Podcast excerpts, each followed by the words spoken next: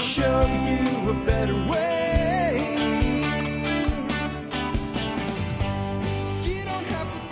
Well, hi, folks. This is Jack Spirko with another edition of the Survival Podcast. It's always one man's view of the changing world, the changing times, and the things we can all do to live a better life. Times get tough, or even if they don't.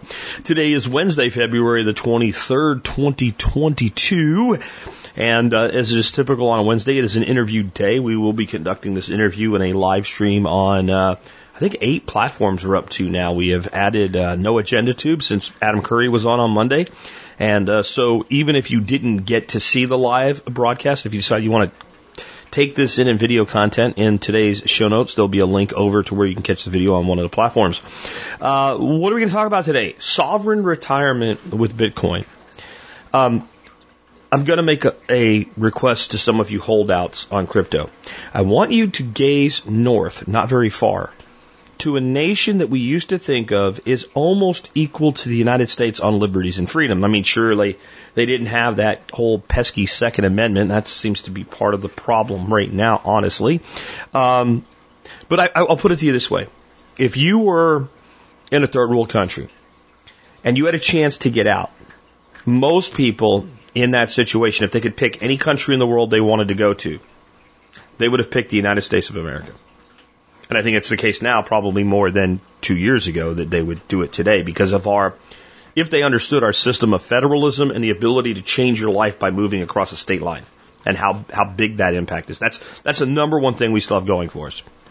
But if you said, okay, you can't go to America, give me five other countries, we'll put them all in a hat and you'll get one. You probably would have said, Canada, Australia, the United Kingdom, and I have no guess what your other ones would be. Possibly, you know, be somewhere in Europe or Scandinavia would probably be the places that you would pick. Maybe Japan, I don't know. But you would have said Canada, Australia, okay, New Zealand. I didn't really think of them being separate countries. Uh, Canada, Australia, New Zealand, UK. That would make almost anybody's list of five other than the U.S. Look what's going on right now in Canada. Look at the attack on finances in Canada. What we're going to talk about today is a way to play their game under their rules, but still your keys, your coins. See how that works? So if they decide to change the rules and they try to seize your assets, they can't. If they want to, if they want to freeze your assets, they can't. That's what we're going to talk about today. That's something that only Bitcoin can do. Only Bitcoin can do in the way that we're going to talk about it today for right now. And if you want to continue to hold all of your wealth in a manner in which somebody somewhere can decide you don't need to have it anymore, or you don't need it for right now. We just to make sure you you can't move it or do anything with it. We just need to hold on to it until we figure out whether or not you're actually a domestic terrorist. Then you need Bitcoin in your life, and you probably need it inside and outside of retirement accounts, like we're going to talk about today. But I definitely think you need some in, and I'm not even I'm not even pre-endorsing Jeff here. When I'm recording this intro, I have not had the interview yet. I've checked him out. He looks completely legit. His company looks completely legit. There's probably other options. I've been looking for one to wholesale endorse. I haven't found that yet. But I think this is a very informative person, or I wouldn't be having him on with you. And I want you to focus first on the concept and then second on whether or not Jeff is the guy for you. Because that's how I bring you things all the time. We'll get to Jeff in just a minute. Before we do, let's go ahead and hear from our two sponsors of the day. Sponsor day number one today is knifekits.com. Knife Kits has been a, a, sponsor of this show since I think 2011 or 2010, one or the other. A very, very long time. They've been very loyal, and that's because you guys have been loyal to them and you guys have bought a lot of their stuff over the years. They do a discount for the MSB as well. It's a small discount, but they do it. Um, you know, it's probably in a very thin margin business. But right now we're living in a day and age where everything is just cut stamp print, cut stamp print we've lost kind of that individual thing. And we've lost a lot of skill sets as well. KnifeKits.com will help you get started in the hobby of knife making. It can go somewhere like a side hustle or a full business from there if you want to. But how about just learning how to make a knife? How about making some heirloom knives with your kids or grandkids or nieces and nephews? KnifeKits.com will not let you down. They have an amazing selection, including the uh, educational resources you need if you've never done it before. Check them out today at knifekits.com. Next up, the Free State Project. You know, I mentioned when I was talking about looking at other countries that one of the things that's kept America, I still believe, more free than any other nation in the world is not, you know, like straight up our Constitution, as in it protecting us. More, it's our constitutional form of a republic form of government, being a constitutional republic that has given individual states the freedom to basically do things independently of other states and at times in direct opposition to the federal government. One state doing a great job with that is New Hampshire, and I'm going to tell you why. Because thousands of people that want liberty have gone to New Hampshire as a small state with a large representative body of government. A small number of people who are dedicated can have a magnified impact. That's why it was chosen for the Free State Project. Does that mean you should live there? I don't know. I don't know. The cold is not for me. It's 24 degrees out right now. I'm pretty miserable about it, and I know it's going to be in the 40s in two days, and I'm still angry. Okay? So maybe it's not for me, but it might be for you if you don't mind cold winters. And if you enjoy the lifestyle that is New Hampshire. It is a beautiful state. I did almost move there many, many years ago when I was 21 years old. I almost moved there after I got out of the Army. Beautiful place. But what if you're not sure? How about this? Go to New Hampshire and take a vacation. Go to fsp.org forward slash visit NH and learn all about the program where you can go up there and have an awesome vacation, see the touristy stuff, but see the stuff the tourists usually missed and meet some cool people and kind of function stack vacation and investigate and determine if maybe New Hampshire and the Free State Project is right for you. And remember, the reason I support FSP and the reason you should too, even if you don't go there, liberty anywhere is good for liberty everywhere. With that, let's go ahead and uh, get our special guest on today. Again, his name is Jeff Vandrew. Uh, he is an awesome guy. He's a licensed attorney, certified public accountant, and financial planner. He's a leading voice in the Bitcoin industry on IRAs and tax planning. He's been featured in Bloomberg Law, CoinDesk, and Bitcoin Magazine. And with that, let's drop to the live feed. And with that, we are live, and I am uh, happy to welcome our guest today, Jeff Vandrew, uh, who is with um, Unchained Capital, and we're going to be talking about Bitcoin for retirement today. Uh, Jeff, thanks for joining us at the Survival Podcast. Thanks for having me, man. It's great to be here. This is an awesome topic. It's something I've been riffing on for a long time, both Bitcoin in your retirement and then Bitcoin in retirement accounts. So we'll kind of talk about both of those today. But, you know, I, I'm pretty protective of my community, man. So right out of the gate, why should our listeners listen to you? Uh, when it comes to retirement and Bitcoin, those are two things that have really not been together uh, as much as I think they should have been for the last few years. Yeah, sure. So I'll give you like a brief background overview and we, if you want to dig into anything further, feel free. Um, so yeah, I'm an attorney and also a certified public accountant and a CFP. Um, I've been, I started practicing as a lawyer in, man, I should, I believe it was 2007. Uh, so I've been doing this sort of thing for a while. Obviously my specialty's in tax, being both an attorney and a CPA. Uh, and my big, I guess, product has always been, well, not always, but since 2014 has been a method to hold Bitcoin within your IRA while still having control over your private keys. That's always been my big thing because the, the initial very early Bitcoin IRAs didn't give you any level of key control like that. So I did that on my own, uh, from 2014 through 2021. And then in 2021, uh, Unchained Capital sort of acquired that product from, from me. And now I am sort of the head of retirement inheritance products at Unchained Capital. Very cool. So let's talk about regular retirement accounts. I mean, that's what most Americans rely on. Can you kind of talk about some of the potential downsides of the typical 401k or Roth 401k or IRA or what have you? Yeah, so like in your typical tax advantage retirement account, uh, you know, you're limited to the assets that your plan administrator allows, right? So if it's a retirement, if it's a work-based re- retirement plan like a 401k, it's whatever that employer chooses to offer as an option within the 401k. If it's an IRA, it's whatever, you know, whatever brokerage you use to open up your IRA. Uh, you're, you're limited to the menu of options that they offer. So, I mean, if you're pessimistic as to the future of fiat currency, which you probably have some listeners that are, uh, or soft money in general, well, you know, you're going to have all those same downsides because that's typically the only type of investment that's going to be offered within that type of plan. I mean, there is uh, a Bitcoin ETF available now through most brokerages uh, in terms of a brokerage IRA if you're looking to get Bitcoin price exposure. But, you know, for reasons I'm sure we'll talk about more as we go along in the podcast, it's not the same when you're not holding your own private keys for your Bitcoin. Yeah, I think on the ETF too, the, the problem right now is we don't really have what I consider a true Bitcoin ETF. We have a futures ETF. Right. It's not a physical Bitcoin ETF. Yeah, it's not a spot ETF, so it is far more subject to manipulation than even a, I mean, we can get into the issues with it, with a, uh, like a B, uh, an ETF as a thing, but the futures ETF is, in my opinion, causing a tremendous amount of additional volatility in the market right now because there's actually several of them and they all have to, uh, do a disclosure with prospectus and they're, it's all published and they actually in the prospectus give the dates that they're going to act on their trades. Now, if you're, if you're in the market of shorting, uh, you know, on, on either side, and, and you have that information and you know that massive amount of money is going to be moving in and out of contracts on those days. I mean, it's like, it's like you're supposed to be shooting an aerial target, but somebody set it up on a stump and gave you a scope.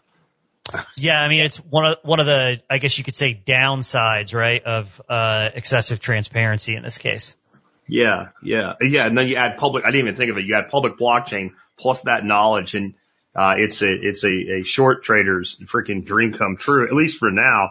I personally think that maybe a Bitcoin ETF is not the best position for people to take, but I think it's the one a lot of people are going to take when a true spot ETF comes in, and that's why I'm trying among many other reasons, to encourage my listeners to take a Bitcoin position now because everybody thinks, well, look how high it went or whatever. And it's like, I, I really don't think people will understand the wall of money that will come when they eventually do approve that spot ETF.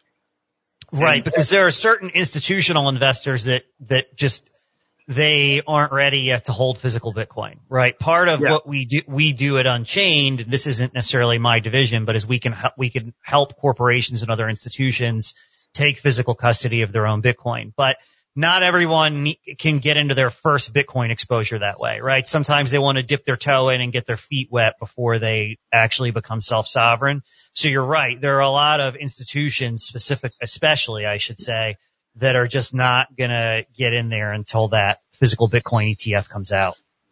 Yeah, that's, that's a good point. I mean, it's also the case that like there's other ETFs and other mutual funds that can hold ETFs right? right. So it's another wall of money on top of another wall of money. And I, I, it, to me, I think the potential upside, I, I've been saying for years that when they approve the spot ETF, like the, the days of the, of, of this type of opportunity in Bitcoin are done. Like you're going to have almost an immediate skyrocket. And everybody expected that out of the futures one. And I said before it's even released, like it's not going to happen because it's a manipulation tool. And I think it's kind of like, to me, I think in some ways they're using this period of time to manipulate and push down price so that a lot of the really wealthy people that have tons of capital who didn't get in can get in before things completely run away from them because I think they ignored it. And now I think like the greed factor set in and they're like, man, we really kind of missed out and we let these peons all become wealthy and we want our piece now before it runs away. That's a definite possibility. Yeah. So how does a Bitcoin IRA compare with the retirement accounts that most people are using right now, like a 401k? Yeah. So, I mean, one of the things we try to do is make it as similar as possible for you uh, to the accounts that you're used to, um, just for ease of use, but while still offering you sort of that level of private key control. So when you're using like, for instance, you know, when if you're using an unchained IRA, you're able to log into your unchained account. You'll be able to flip over to your IRA account. You'll see your account balance on a nice dashboard. You can download statements. It's going to look a lot like a traditional legacy financial system IRA that you're used to. But unlike that type of IRA, you know, no one's going to be able to seize those coins from you there because you have a level of control over your private keys. How how are you doing that? Is that being done like through a multi sig? Or do I It have is. 100% control? Or like, do you have one key and I have the other? Is that how that works? Well, you have a quorum under our product. So it's, it, the way this works is kind of interesting, especially uh, with some new tax guidance that has sort of come out through what's called the McNulty case, uh, that dropped late last year in terms of how we can set this up while still offering you control over your private keys, but still be conservative as to IRS compliance, right? So the way we handle this is the first thing you have to know about IRAs is they're required to have a licensed financial institution acting as custodian. Um, that's a statute. We can't get around. That's a statutory requirement. So the way we handle this is we open up for you what's called an unchained vault. Uh, an unchained vault is basically a multi-signature wallet on our platform. Okay. Uh, an unchained vault that is titled on our platform the same way that an IRA, a normal IRA would be titled. So the way an IRA is titled is it's the custodian for the benefit of you. So it would be, for instance, the, the financial institution we use as custodian is Solera National Bank. So your IRA account would be titled Solera National Bank FBO John Doe. Uh, that would be the same as if you opened a, a Fidelity uh, IRA, National Financial Services LLC is their IRA custodian. So that would be National Financial Services LLC FBO John Doe. So on that level, it looks similar. Um, what's going on behind the scenes is that the custo- the custodian, so the bank, and you and Unchained uh, execute at account opening something called a tri-party delegation agreement. And what that agreement says is that control over the private keys is delegated to you, the client, as well as Unchained. So it's a two of three multi-signature vault, meaning there's three total private keys. You need two signatures in order to move the coins. You don't need all three. You, the client, hold two of the keys. We at Unchained hold one as a backup in case one of your keys gets lost or compromised or something of that nature. You would still have access to your coins. Now for IRS compliance purposes, and this is especially important in light of, I said that new guidance in the, what's called the McNulty case that came out this past November. Um, the custodian through us, they, they subcontract this to us, is monitoring that multi-signature vault to make sure, you know, for IRS compliance purposes. So for instance, if, you know, although we don't have the private keys, we do have the public keys and the wallet configuration file, which allows us to view all the transactions. And the reason that's important is if you were to use your keys to move your coins out of that vault, that has to be reported to the IRS as an IRA distribution, um, because it's a tax advantaged account. So if you were to do that in our continuous monitoring, that would be noticed. The custodian would report it to the IRS appropriately. That kind of monitoring is necessary in order to stay on the right side of the uh, custodial account requirement under the law. So we go into a custodial account. I get that. I don't mind the reporting there. If I did, I wouldn't put that asset in that account. But right, exactly. clear on what we're saying here, there's nothing other than a law that prevents me from moving my Bitcoin off of that location, The, right? the law doesn't even prevent you from doing it. The law Well- just says if you do it, there's a tax It- consequence. there's a consequence to it. So what I'm getting at is if, if my whole life goes to shit and I don't care and I'm willing to take the risk, I still have complete control over that Bitcoin. That you hit the key right, on, or you hit the nail right on the head. That's the key to the whole thing. At any point, Or if I you can move your donate to some cause that the newest form of tyrannical government decides they hate and they put a freeze on my assets, I still have access to that Bitcoin. Those correct. right. We cannot, if the government came to us or came to the IRA custodian and said, "Hey, freeze this guy's assets," it would be a physical impossibility. Uh, That's what I'm we, looking we don't, we don't have, we would, we of course comply with all government orders, but yeah. uh, you know, we can't comply with a court order. You know, they're in contempt. I don't know how familiar you are with the law of contempt. So when you get ordered to do something by a court and you don't do it, uh, the court enters a contempt order for you. And there's Yeah. civil contempt where you get fined and there's criminal contempt where you go to jail. Uh, impossibility is a complete defense to contempt, meaning, meaning, you know, you can't throw someone in jail for not following a court order, which it's impossible for them to comply Impossible to with. do. If Yeah, judge so- gives me a court order to fly out the window, I, sorry, I don't have wings. I, I. Right. And at the same time, we're not enabling in any way, uh, you know, any sort of tax evasion because we are monitoring those transactions, uh, and they're all consistently reported to the IRS. So if you were to withdraw those coins, no matter who you're se- if you're sending them to anyone in the world, it doesn't matter. We don't know about that, but we are reporting it as an IRA distribution to the IRS, and you'd, if there's Sure. that's a taxable event, you'd have to pay tax on it. And that's where people really need to think about, you know, come the, the whole Roth and traditional because I can put a buttload of money into a Roth IRA and I'm only really subject to penalties on withdrawal of gains, right? Correct. And, and we'll treat Bitcoin like a stock for that. Like if I put all the money initially into one stock and the stock went up in value, but I sold less than the value I contributed, you know, with certain time restrictions, that's, that's not, uh, you know, interest and penalties and, and all that stuff because I already paid tax on that. Right. Right. With a Roth IRA, that's correct. Right. You can it- withdraw your contri- the way we call that is you can withdraw your contributions early without tax and penalty. It's just the, the gains that you can't withdraw before 50, age 59 and a half without tax and penalty. Very cool. And, and, and then just because I know people are out there going to ask this question, we've already just, uh, stated that you would not be able to prevent me from taking my Bitcoin, but that also would infer that you're also not able to take my Bitcoin. If the government came in and said, Correct. we want Jack's Bitcoin, you're back to that impossibility defense. We have no way to do that, which puts us in a world where it's, it's a little bit different, I think, than people are accustomed to. People have, I think, have gotten very accustomed to custodial and non-custodial wallets. We're really in a realm of a non-custodial wallet in that you don't have custody of the keys to the wallet, but we have like custody of the information. Would that be a good Mhm. way to describe it? Like Yeah, you guys have access to the info. I've, I've KYC'd in. I, I mean, obviously, if I'm putting this in a government retirement account, I'm not trying to hide it, or I wouldn't put it in a government. Exactly. Right. Yeah, we do KYC just like any other account. Uh, both, and your KYC information goes to both us at Unchained and then also to, uh, like I said, we use Solera National Bank as IRA custodian because legally we can't be an IRA custodian. Um, you have to be a regulated, uh, you have to be regulated by State Department of Banking or by the IRS directly to be, uh, an I, uh, an IRA, excuse me, an IRA custodian. We're neither one of those things. So, uh, yeah, your KYC information goes both to us and then also to, uh, Solera, our financial services partner.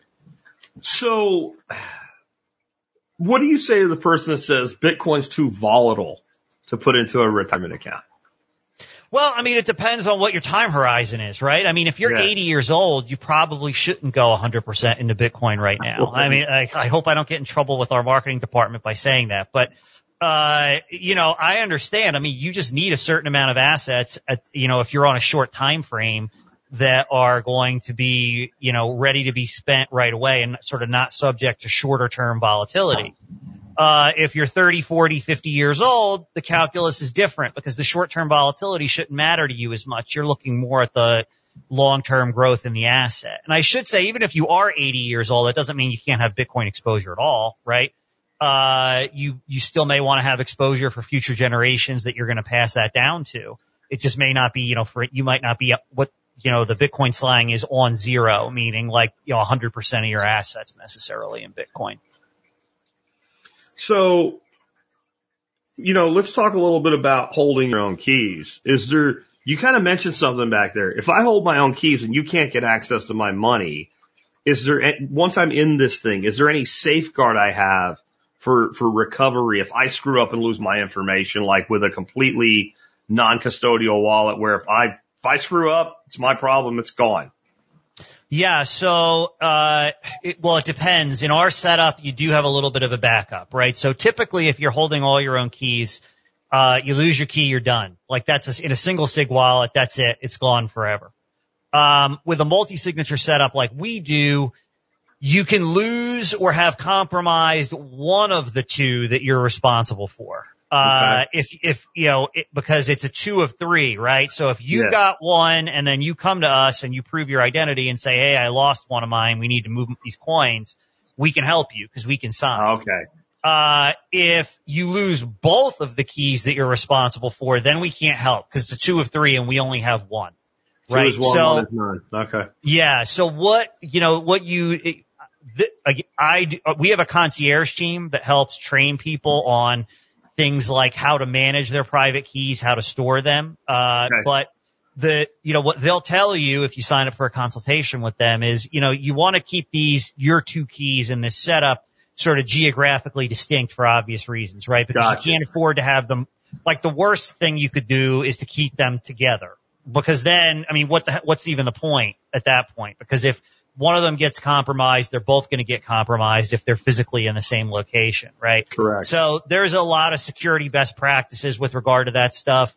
Um, you know, that's not advice that, that I give. Like I said, we have a team that actually trains and helps people that are new to Bitcoin with that sort of thing. But yeah, Yeah. uh, that, that's the general idea. So just so I can clear it up for the audience to make sure and that I'm explaining it right too. It would be like I have keys A and B and you have key Mhm. C, right? Mhm. And if I decide for what I'm, I'm going to freaking Sweden and I'm hiding out or whatever, right? Mhm. I can use keys A and B and I can move the coins, Yep. right? If I lose A, we can use A and C together, but you have to verify on me. So if somebody gets A and says, Correct. I want Jack's money, you're like, you're not Jack, screw off. Right. Or I can use key B with key C. And either of those combinations will work. But when I'm using that service from you guys as my, my custodial account for the retirement account, I have to then prove to you I really am Jack. And that way, if Correct. somebody only gets one set of the keys, it's locked up. It actually seems fairly similar without the retirement account added to like what keys.casa does. Well, yeah. So what, the way I just explained our, the, the, what, the way you just described our multi-signature vaults, uh, applies to all of our products, not just IRAs. They all work Okay. that way. So you can open just a regular multi-signature vault with us under your personal name that's not a retirement account at all, and it would work exactly that same way. So if we had somebody out there that says, you know, I want to put some of this in retirement, but I also want, like, there's probably some people right now going, that's a pretty damn good thing on, you know, we do have some people are deep into privacy and, and hold coins like Monero or Pirate Chain mm-hmm. or things like that. And they just want that completely off grid. We have a lot of people and I've advised people, especially with Bitcoin, I think you want your Bitcoin lily white because I think some of the financial products that are coming in the next 10 years, if, if, you want to participate in some of that, you're going to want to be able to say, yeah, this is my legitimate freaking property that I own. And so like, I'm not big on coin mixing or anything like that with Bitcoin. And so if you're doing that anyway, there's probably people out there going, it'd be really nice to have a backup. It'd be nice to have like my keys buried, you know, here and my keys buried over there. And I got two of them. And if I screw up, somebody can help me as long as I have the other one. And yet I don't lose the control. Like, so your one key will never work without me Correct. And, and my two keys will work without you. And that's a, that's a pretty interesting service. What does that cost a person as far as like fees or whatever? And let's separate that to like, what is the management, I guess, cost for an IRA? And what would be the management cost for something that's just simply multi-sig?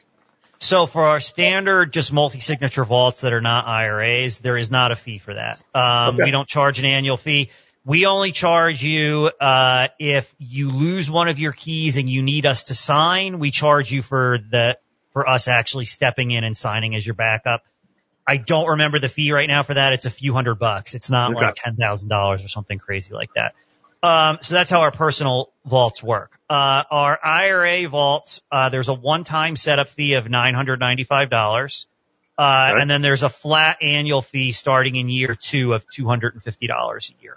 Okay. Um, and that covers all your tax reporting, you know, all that sort of stuff. Now, if I should also mention, since I mentioned it before, with any of our services, IRA or not, if you're not as familiar with how to use private keys, how to do multi-sig, anything of that nature, uh, we also have a concierge service where somebody will hop on Zoom and hold your hand and walk you through everything step by step. Uh, that is $250. Uh, you are our concierge service. For an IRA vault, it's a flat 250.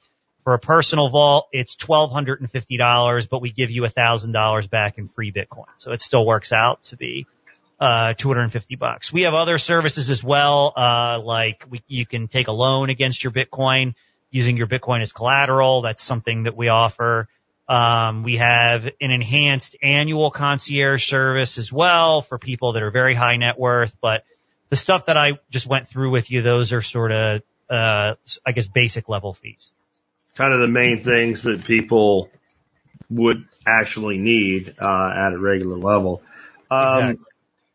I mean, we've kind of hit it already, but you want to maybe just kind of hit again why why people really should want to hold their own keys with Bitcoin. Yeah, so I mean, a lot of your listeners are probably, you know, concerned about things like government overreach. Uh, you know, you've mentioned that already. You know, holding your own keys is obviously your best best method of security against something like that. Uh, but even beyond that sort of stuff, I mean, there is a uh, traditional uh, Bitcoin IRA provider that does not offer any level of key control. In other words, it's a Bitcoin IRA uh, where you know the IRA custodian is holding all the keys uh, and they were hacked just last week. Uh, and it was customer Bitcoin that got lost. It was, so basically the way they were operating, Oh. as I, un- as I understand it, is they had a Gemini account. And it wasn't Gemini that it was, ha- that was hacked. It was their Gemini credentials were somehow obtained. It's, it's what it seemed, again, more information could come out. I don't have all the details. But their Gemini credentials were, were obtained and then everybody, you know, customers started logging in to check their account balances and they were like zero. Um, so we still don't know how that's going to play out. Uh, if they're going to be able to be made whole, we don't know how much is taken, but that's always a risk when you're not holding your own keys, right? Uh, and the advantage of something like the Unchained setup is not only are you holding your own keys, but you're doing so in a more secure, redundant way. Uh, you're not doing so, you know, via like a single signature solution where, you know, a single sig, uh, it's only one thing that has to be physically compromised and you're out of luck, right? With multi-sig, you've got a lot more margin for error. Yeah, I, I've always told people do not hold Bitcoin or any crypto on exchange unless like I understand when people are doing some trades and things like that and you, you, you don't want to have the time in and out, you know, back and forth. But if you're going to be holding, you know, more than a week, get it the hell off the exchange into your own custody because people will say things like, well, Bitcoin got hacked. Bitcoin did not get hacked. Somebody's GUI that gave access to the keys got hacked. That, that's what happened. They built a system of access and then they got access to that system and then everybody that's in that system is just sitting there. Yeah, it's And like the the lady that's that had all those Bitfinex coins, and the media acted like Bitcoin got hacked. She, no, Yeah. it was she stored her private keys on Amazon Web Services, right? So Yeah. they Yeah. weren't particularly hard to get the private keys if they're, you know, if Amazon is holding them for you. Talk about stupid criminals. I mean, they got away with like four billion dollars worth of Bitcoin. It wasn't worth that when they got it, but I think that's what it was worth roughly when the government got it back.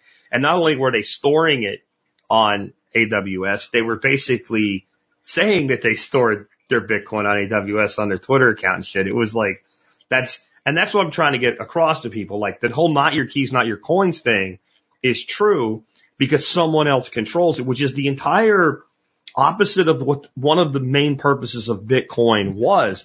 Bitcoin really wasn't created with the idea of everybody will be rich that buys it. It was that it's yours and you control it and I don't need a bank and I don't need the government. But now that we also see it as digital property, services like you're offering enable us to use that financial property inside investment vehicles. And I've always tried to get people to understand that too. Like when people talk about, well, my 401k, your 401k is the, the car and then whatever mutual funds or whatever you're holding inside it, that's the cargo. And I think people need to really draw that delineation. When we're talking about accounts, you're talking about a container, not the asset that's inside the container. That's right. Yeah, hundred percent. So what's the trade-offs of going uh, for a Bitcoin IRA where I hold my keys? Is there is there any downside to that at all? Well, I mean, I'll be honest with you, it costs more, right? I mean, there are custodial Bitcoin IRAs that like are that that have extremely low fees now. And the reason they do that is they kind of they mark up the trading fees very high, uh, and they kind of rely on people to be degenerate traders. um, you know, that's not our business model. I mean, we convert your dollars to Bitcoin for you, but ours is a buy and hold product. Uh, we also, when we convert those dollars to Bitcoin, we only charge 50 basis points. We don't mark that up. We don't like try to make money on that. As a result, when you come over to us, we charge you a setup fee and we charge you 250 bucks a year, right? Which those custodial providers aren't doing. Like I said, they're also not providing any guarantees that your Bitcoin's actually there, uh, that it's not rehypothecated, uh, you know, whatever the case may be. And as, and if you're rolling over a substantial sum when you convert it over to, to from dollars to Bitcoin, you're going to be paying a highly marked up transaction fee, sometimes like one and a quarter percent depends on the provider. Yeah. Now you just mentioned you you convert my dollars into Bitcoin, right? Um, Mm-hmm. And so that's actually probably really advantageous for some people because I could take money that's already kind of held hostage inside a retirement account and ro- roll it as cash. That's what, yeah, that's what most of our our clients do. Uh, so they're rolling over funds from another retirement account. We guide you through that whole process. Basically, you sign an authorization that allows uh, Solera, our financial services partner, to reach out to your prior IRA provider and a, a, arrange a direct transfer of the dollars out of your old IRA. Uh, then once the, that transfer takes place, those dollars come to us. Our trading desk converts those dollars into Bitcoin. Like I said, we do 50 basis points as the fee on that. I mean, you're going to be hard pressed to find a lower fee out there.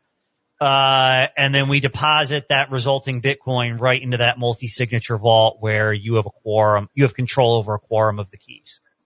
So like that was kind of my other question. Like that is a real advantage because a lot of people are like, I'd like to buy Bitcoin, but their their capital that they have available is already in retirement accounts. What about somebody like me? And I don't know what the annual limit is on a Roth IRA, but let's say I have Bitcoin and I don't want to sell it to fiat because I don't want to pay capital gains on it prior to it going into retirement account. If I have Bitcoin already, can I move Bitcoin that I already have control over into this vehicle? Unfortunately not. The IRS doesn't That allow that. sucks. So all, all contributions to an IRA have to be in dollars other than rollover contributions from another Bitcoin IRA provider. So like if you Okay. had Bitcoin in one of those custo, you know, uh, excuse me, one of those IRA providers that do not offer any control over private keys, um, then you could roll that into our IRA without having to go to dollars in between. Um, but Okay. other than that, uh, yeah, that would not, that would, you would not be able to transfer your non-IRA Bitcoin into an IRA. So, and let's say I set up an IRA with you and obviously then I can hold cash and I can hold Bitcoin. Are there any limits to what I can hold in one of your IRAs that, you know, wouldn't be like, obviously there's certain things I can't hold in a custodial IRA period, but is it pretty much an IRA that I could hold Bitcoin and Ford stock in? So our IRA is just for Bitcoin. Uh, Okay. if you want to be able to hold other types of at like stocks and bonds and stuff, you would just have a separate IRA for that. Fair enough. Um, and if you always wanted to rebalance, you can always do tax-free uh, transfers between those two IRAs, between our IRA Ah. and let's say your stock brokerage IRA, or the reverse. Um, so I decide direction you want. Bitcoin's made a really great run and I also want to put some of my gains into equities I have in another IRA, IRA to IRA, no harm, no foul. Can I trade just cash and back and forth between cash inside your IRA? So that we don't that we don't allow. So Okay. it's converted to, from cash to Bitcoin as soon as the money goes in, and it doesn't go back to cash unless the money's coming out, either like in terms of an IRA distribution uh, or a rollover to like an external IRA at like a brokerage or something like that. which I could still do because I had to have a money market in, uh, uh, IRA A and I, I'm Yeah. using you IRA B and I want to, I want to take some profits. I would just basically do a transfer and then when I wanted to buy back, I would transfer back in. Yeah, exactly. The only downside is those transfers because they're running through the legacy financial system are slow. Uh, Yeah. like they take like a week or, or We're not talking day trading longer. here, but you know, Exactly. If you wake up one day and Bitcoin's at 350 grand and it seems like it really ran away with itself and Exact right. Yeah. If you wanted to do something like that, you'd have the ability to do that. You just might not be able to do it within, you know, 24 hours. You, exactly. how, how does this compare to um, like a self-directed IRA for Bitcoin? One of the things when I was researching this that I looked up with that that was pointed out, it was a different company that provides a service similar to yours, is that if you screw up, it's on you, right? But Yeah. if they screw up, it's on them. Like as far as the reporting requirements and all, like, you know, that type of thing. Well, so yeah, before, you know, I came to Unchained, what I used to set up for people were what are called self-directed checkbook style IRAs for holding Bitcoin, right? Um, uh, those, those checkbook IRAs have sort of a long history in the real estate business for holding private real estate investments. The IRS had challenged those several times, like in the like late nineties, early 2000s and consistently lost. So we all assumed we were in the clear, um, on those. uh, that changed in November of 2021. The tax court laid down this McNulty case, which frankly is really poorly reasoned and decided. Um, but if you were to follow the rationale of the McNulty case, it would cast into doubt the, uh, you know, whether or not those classic self-directed checkbook style IRAs are compliant with the Internal Revenue Code. Um, it didn't come right out and say that. It's very hard to understand what it actually even came out and said because it's very uh, poorly reasoned. I wrote a long, in-depth article for the Unchained blog about the opinion. Um, and we also did a webinar on the Unchained YouTube channel if someone really wants to dig into the weeds on it. But the short story is the way the Unchained product works by not being a, a checkbook style IRA, the big distinction is in a checkbook style IRA, the custodian doesn't have any insight on the actual transactions you're making within the IRA. Uh, they just get the year end balance on December 31st of each year and they get that from you via self certification. Um, they don't even really, they don't know for sure other than the fact that you signed something that says you're not lying. That was what seemed to catch the ire of the court in McNulty. Are they, the McNulty court kind of created this requirement that we had never seen before that the custodian had to be like intimately aware of all the underlying transactions.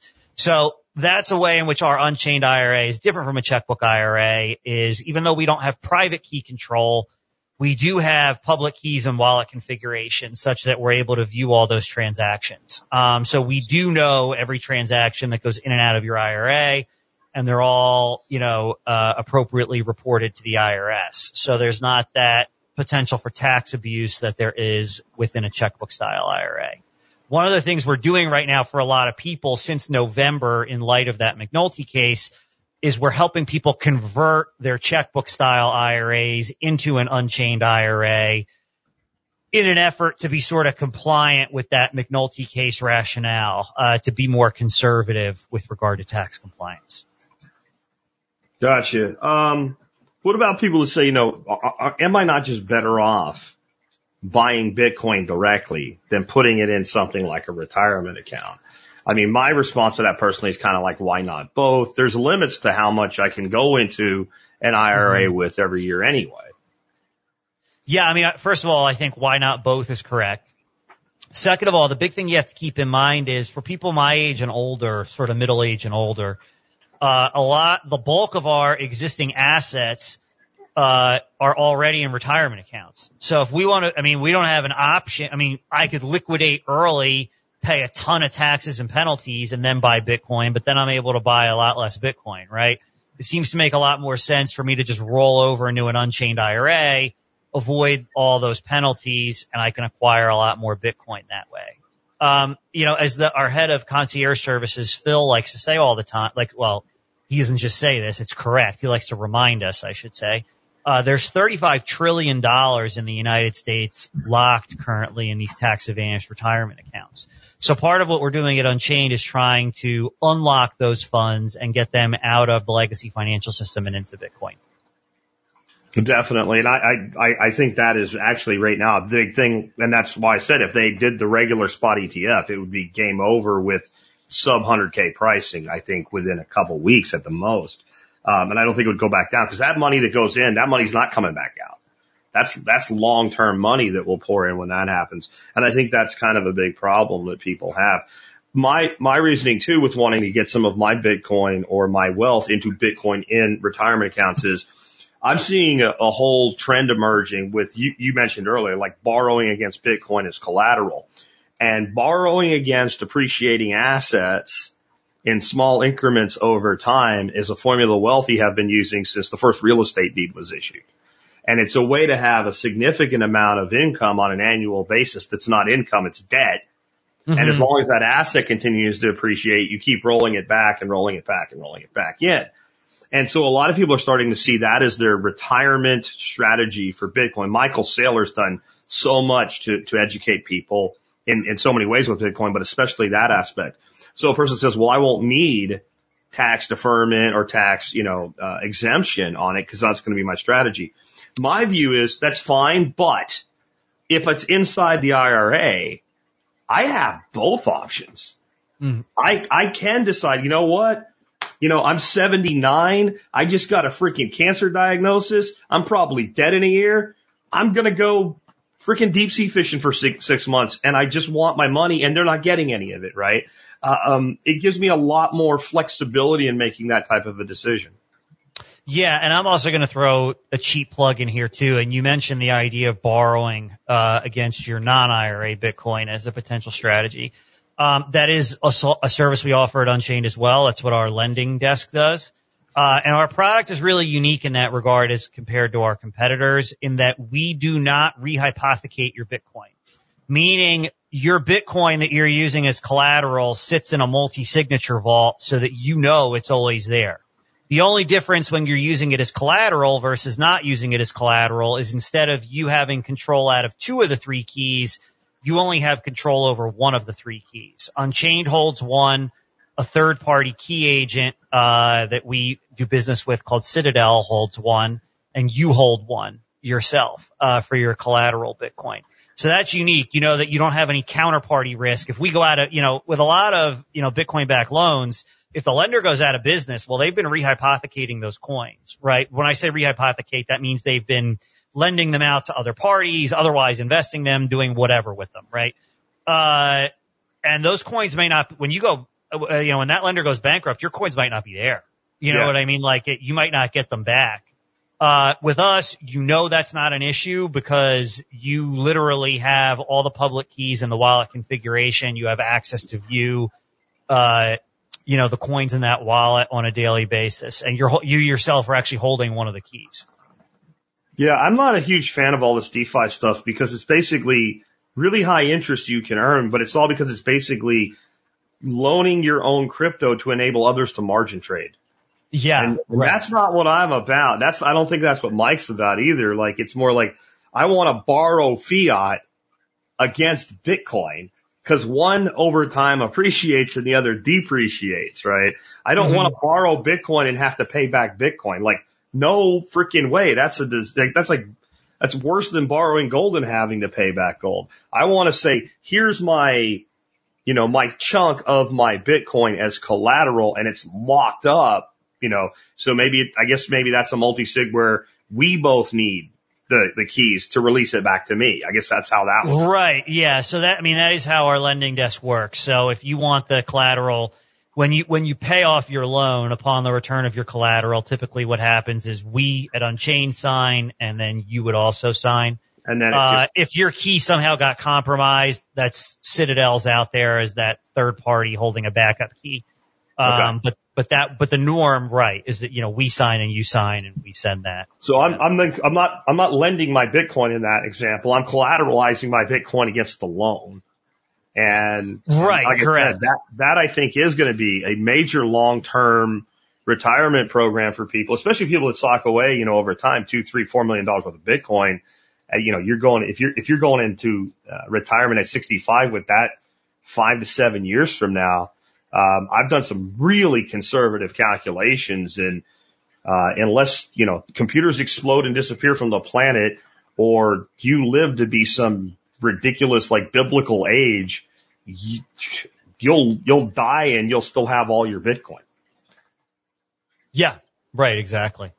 Cool. Um, so we already talked about rollovers and I think that's probably your primary way that people are coming in, right? Because they have that captive capital Absolutely. Yeah. and they need to get moved in. I think that's awesome.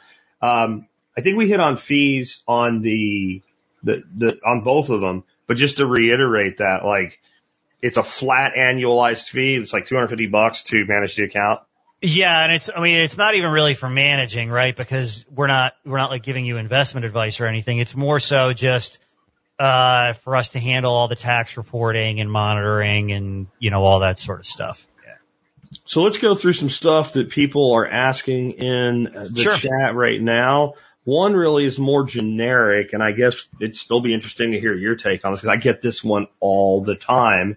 Uh, and it, it also shows maybe someone that's very new because you're putting two things together that don't go together unless you're talking about hardware wallets. Best place to buy crypto and crypto wallets. Well, if they're working with you, we've already established it, this is not for me to bring you my Bitcoin. This is for me to in some way make a deposit in fiat to the account and then I, I'm buying through your service in that case. Well, if you're doing an IRA, yes. Uh, if you're Yeah. doing just a regular personal vault, you can just transfer in your existing Bitcoin. That's Okay. what most of our that's what most of our our customer our clients, excuse me, do. So, I mean, this gentleman asked what the best uh, Bitcoin wallet is. The best Bitcoin wallet is an Unchained multi-signature vault, of course.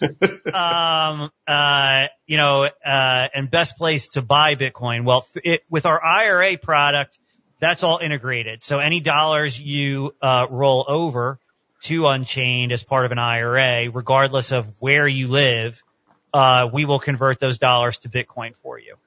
If you are not, uh, if, if you're talking about non-IRA dollars, if you want to buy Bitcoin, um, we also have a trading desk that you can wire us non-IRA dollars, uh, and we'll convert them to Bitcoin and deposit them in your non-IRA Unchained vault for you. That currently, unlike the IRA, which is already in all 50 states and territories and all that, that, you know, non-IRA buy Bitcoin is, it's in about 12 or 13 states right now, but we expect that by the end of the year that, that should be available in all 50 states. And I'll throw in a couple of other things. Number one, I, I think people maybe put too much into this. If you're going to buy the Bitcoin and then do what you're supposed to do, and whether it's in one of your multi-sigs, whether it's a small amount of money you're holding in a software wallet like Exodus or on a Trezor or a Ledger or something like that, other than fees, unless it's like Joe Spoody's spun up today buy Bitcoin website, right? It, I don't think it's that critical where you buy your Bitcoin from other than you can pay too much in fees. Um, Right. I, I always recommend Coinbase as an option, even though the fees are tad high because it's so damn easy. And it's, I found it to be a good, good on ramp people kind of get their training wheels, buy a little bit of Bitcoin, learn to move it to a software wallet. I've loved what Strike's doing. Um, and they have an option now called Pay Me in Bitcoin, where basically you go to your employer and you fill out a direct deposit form and you could split your direct deposit. So let's say you're using, you know, Joe Blow's National Bank for all your Yep. fiat paying your bills and stuff. And you can say, I want 90% of my paycheck to go there and 10% to go to my strike. And it's going to, kind of like you, but for a totally different reason. It's going to go in in dollars. Yeah. Uh, but you can have it go straight to Bitcoin either, right? You can Yep. even do, I want 5% of my, my strike deposit or half my strike deposit in dollars and half in Bitcoin. And it's all automated and you can move it out the day it shows up. It's like within minutes. So even if you're using, um, you know, one of your multi-sigs, if you're buying through Strike on a regular DCA through your paycheck, as soon as that comes in, you can pop that into your multi-sig, right? I mean, there's nothing that, there's nothing that prohibits me or slows me down from making deposits into that once I set it up with you, is there? Exactly. And one other thing I should I should mention because you brought it up regarding hardware wallets. When I've been saying this whole time, maintaining your private keys, uh, yeah, you would be doing that on a hardware wallet uh, for security. Our platform, in that regard, supports Coldcard, Trezor, and Ledger. Okay. So the, the big three, right? Mm-hmm.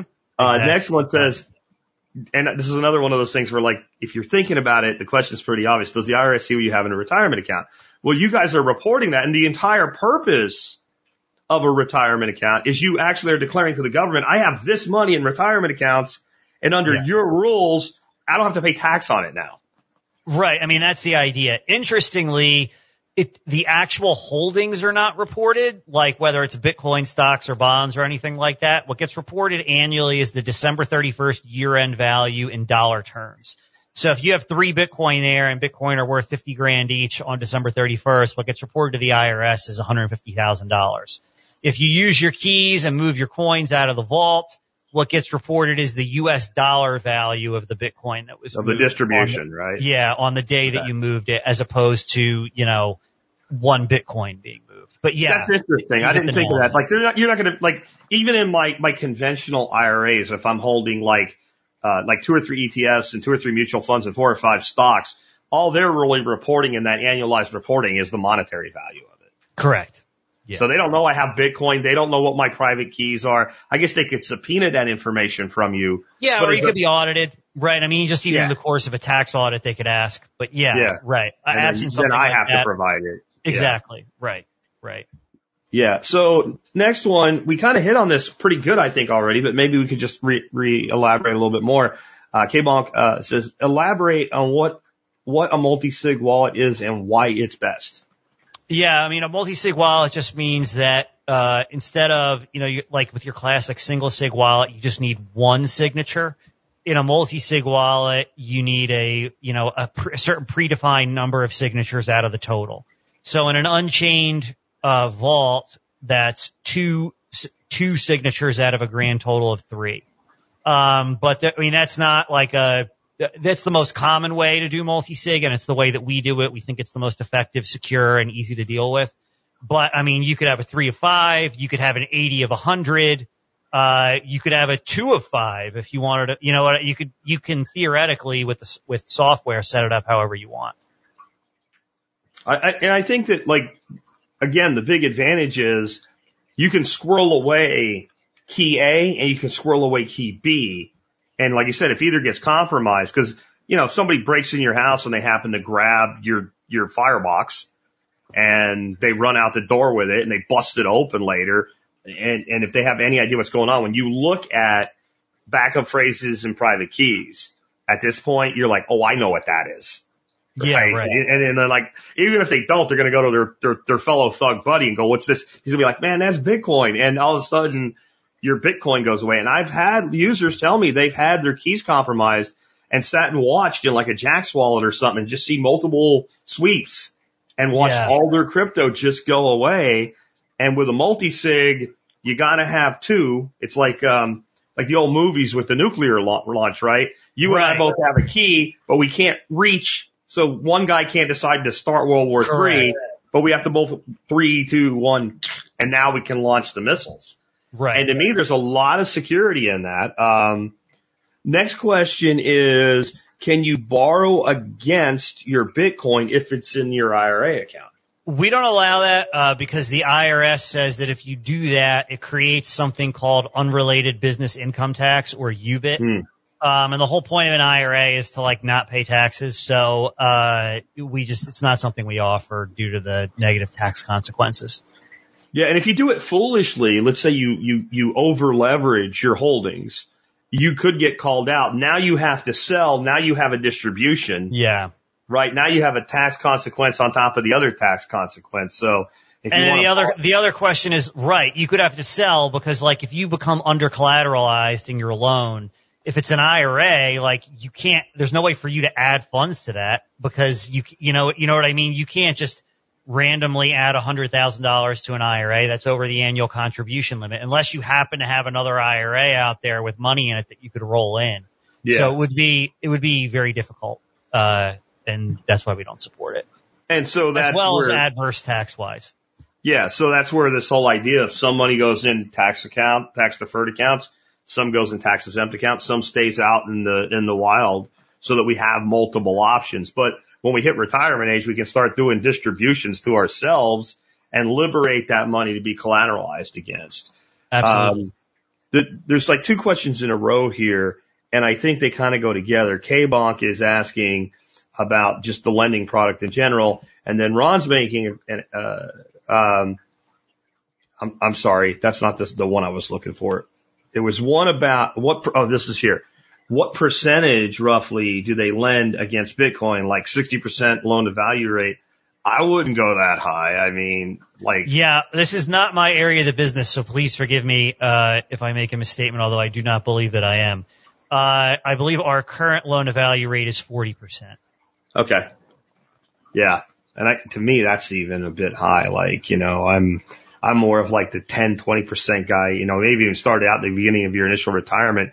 Uh, if you have a, a significant stack there, you might be borrowing two to three percent, um, just so that we're not destroying the stack in that, in that retirement scheme, right? Mm-hmm. Um, yeah, I, I, I would never go that high. I guess some people are like, I want to buy a house and I'd rather do this than, and I, I can understand that because, so let's say I have a million dollars worth of Bitcoin and I want to buy a house.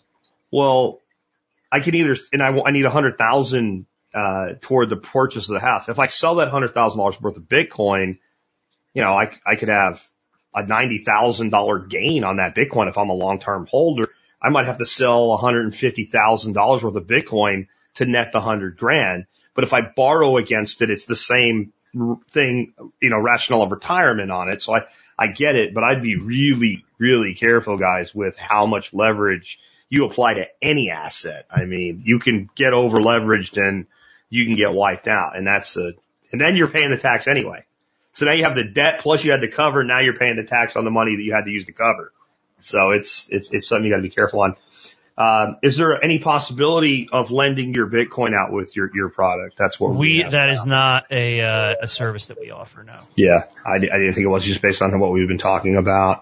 Um, are interest bearing accounts or investment programs with Unchained coming in the future?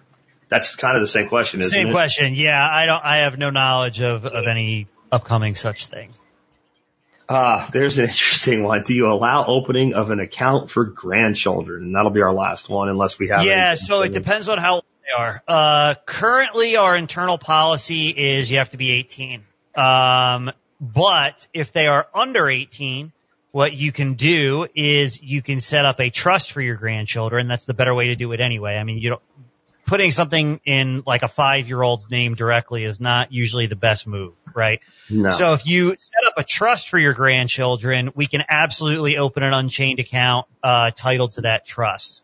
Uh, Okay. and then the coin will be there waiting for them, you know, at whatever age you specify in the trust document, uh, for them to be able to access them. Yeah, I would always go with when you're handing down wealth through a trust and that gives you control, including the ability to change the way that's Mhm. happening up until the point where you kick off and cross the other side, whatever's there. We'll do this one for one more. I, I actually like this question. Uh, who do you follow in the crypto industry? Who do you think is like a forward thinking, uh, personality in, in crypto? Other than, of So- course, uh, Jeff Vanders. yeah, right. so what I always say is, uh, you know, I don't, I don't follow crypto. I only follow Bitcoin, right? Okay. No offense, no offense to anybody else out there. So Nothing wrong with being a maximalist. Yeah, so uh, you know, uh, I'm a big fan of Saifedean. Uh, if I mean, a lot of your listeners are probably familiar with the Bitcoin Standard, which was his first book, uh, which was fantastic. He has a new book out as well. Um, Parker Lewis, who's right here at Unchained, has written some really great stuff. Gradually, then suddenly. He works for you? Yes, he works for us. Wow. He is our head of business development. I would love to have him on. Well, uh, I'll tell you what, I will, uh, I will ping the right people at the company to see if we can make that happen. That would be Uh, awesome. That, yeah. But yeah, so those would be, those would be my two answers for you. You know, I would add to that, and I, I, I love both of those guys. I would add Michael Saylor and, uh, and Pomp. Okay. And, Cool. and, uh, Peter, I, not really so much him as the person, but as a podcaster and the people he interviews, uh, Peter McCormack Mhm. with what Bitcoin did and Robert Breedlove, who has a lot of lovers and haters because he dared shitcoin one time.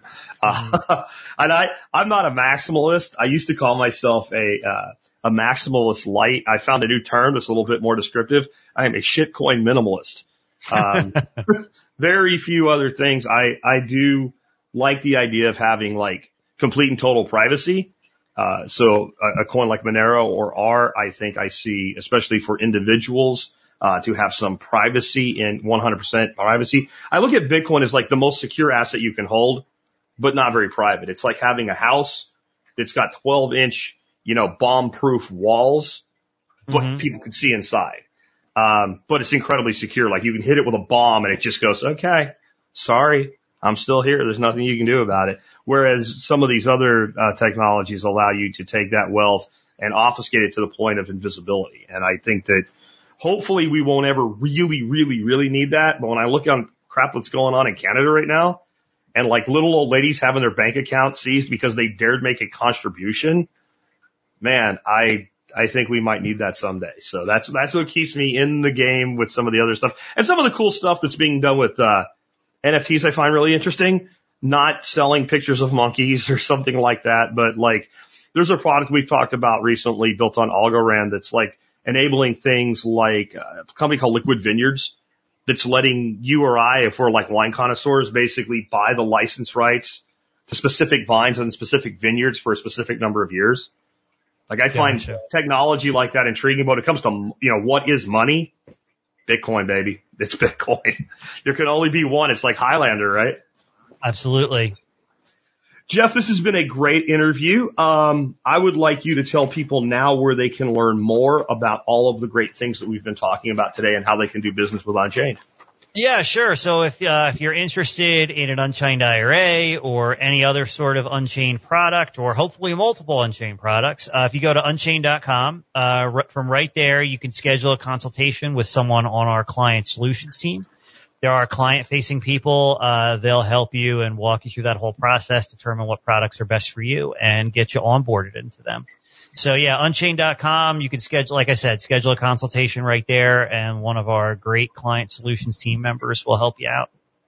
And I've got your website. I've got links down to the description of the vaults, the IRAs, uh, your personal Twitter, your LinkedIn, all that stuff that you sent me when uh, you applied to be on the air. I'll make sure that's all in the show notes that go out with the audio version. Those watching the live stream now, the audio version goes out about 60 minutes uh, after we shut down the live stream. There'll be a link in the video notes below. If you click it now, you're going to get, hey, it doesn't exist. Give it about an hour and we'll have all the, the links for everything that we discussed today. Jeff, thank you so much for being on the show with us today. This was very educational. Thanks a lot. I appreciate it, man. Certainly a very informative interview. I have links to everything Jeff mentioned in the show notes. Uh, you'll see my normal links. Uh, as always, underneath that, you'll see Jeff's links and then sponsor of the day links. With that, let me remind you, one of the ways you can help support this show is do your online shopping at tspaz.com. That's T-S-P-A-Z, tspaz.com. If you go there, you'll find all the items that I recommend. And today's item of the day is the one quart Courant mini slow cooker. It's a little bitty crock pot, little one, you know, like a little desktop one, like you could actually reheat stuff in your office if you go into an office to work from leftovers the night before, stuff like that. You might think, so what? There's a million of those things. You can get it for nine bucks at freaking, uh, what, like, uh, I can't think of it now. The, the, the charity company, the, the thrift store, uh, Goodwill, right? You know, little plug-in ones. They got one temperature on. No, that's not good enough. Believe it or not, it's actually hard to find a good like one and a half to two quart size mini slow cooker. Really hard. One that has like three settings, keep warm, low, and high, and that they actually mean something, and it doesn't actually destroy food. This thing is awesome. It's 27 bucks compared to like 14, 15 bucks for the plug it and forget it ones, but it actually works and it doesn't destroy your food. You want to check my write up today on it too. I give a ton of tips on how to use this. This is one of the main ways that I don't waste food and I stay keto and I keep my life easy when it comes to eating my midday meal. Uh, you can check it out at tspaz.com or just go to the main website at survivalpodcast.com and scroll down and you'll find it in today's listings. And then the other thing I wanted to remind you of is you can help support the show by joining the MSB. Now, yesterday I rebroadcast my Anarchapulco, uh, uh, my Anarchapulco presentation and did some Q and A with it.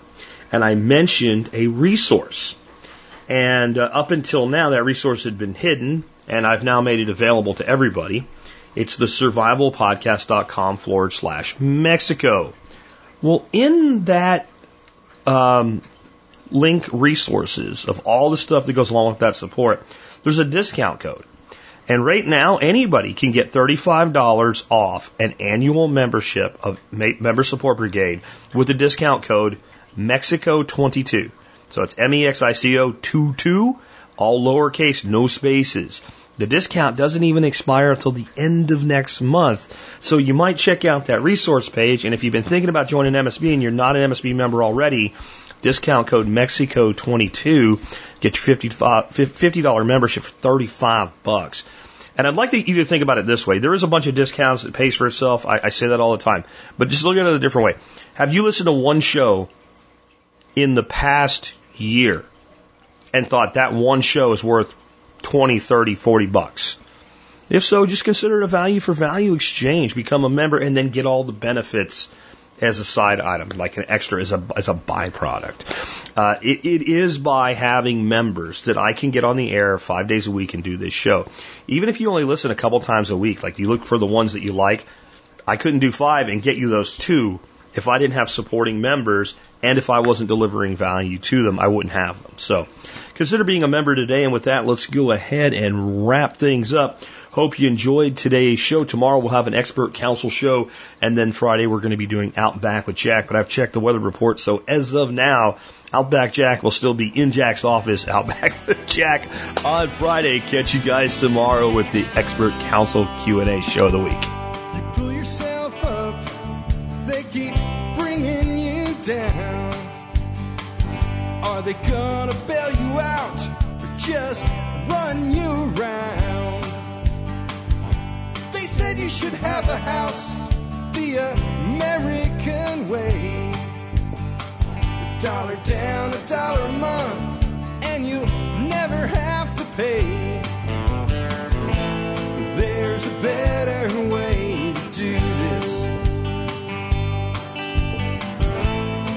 me show you a better way.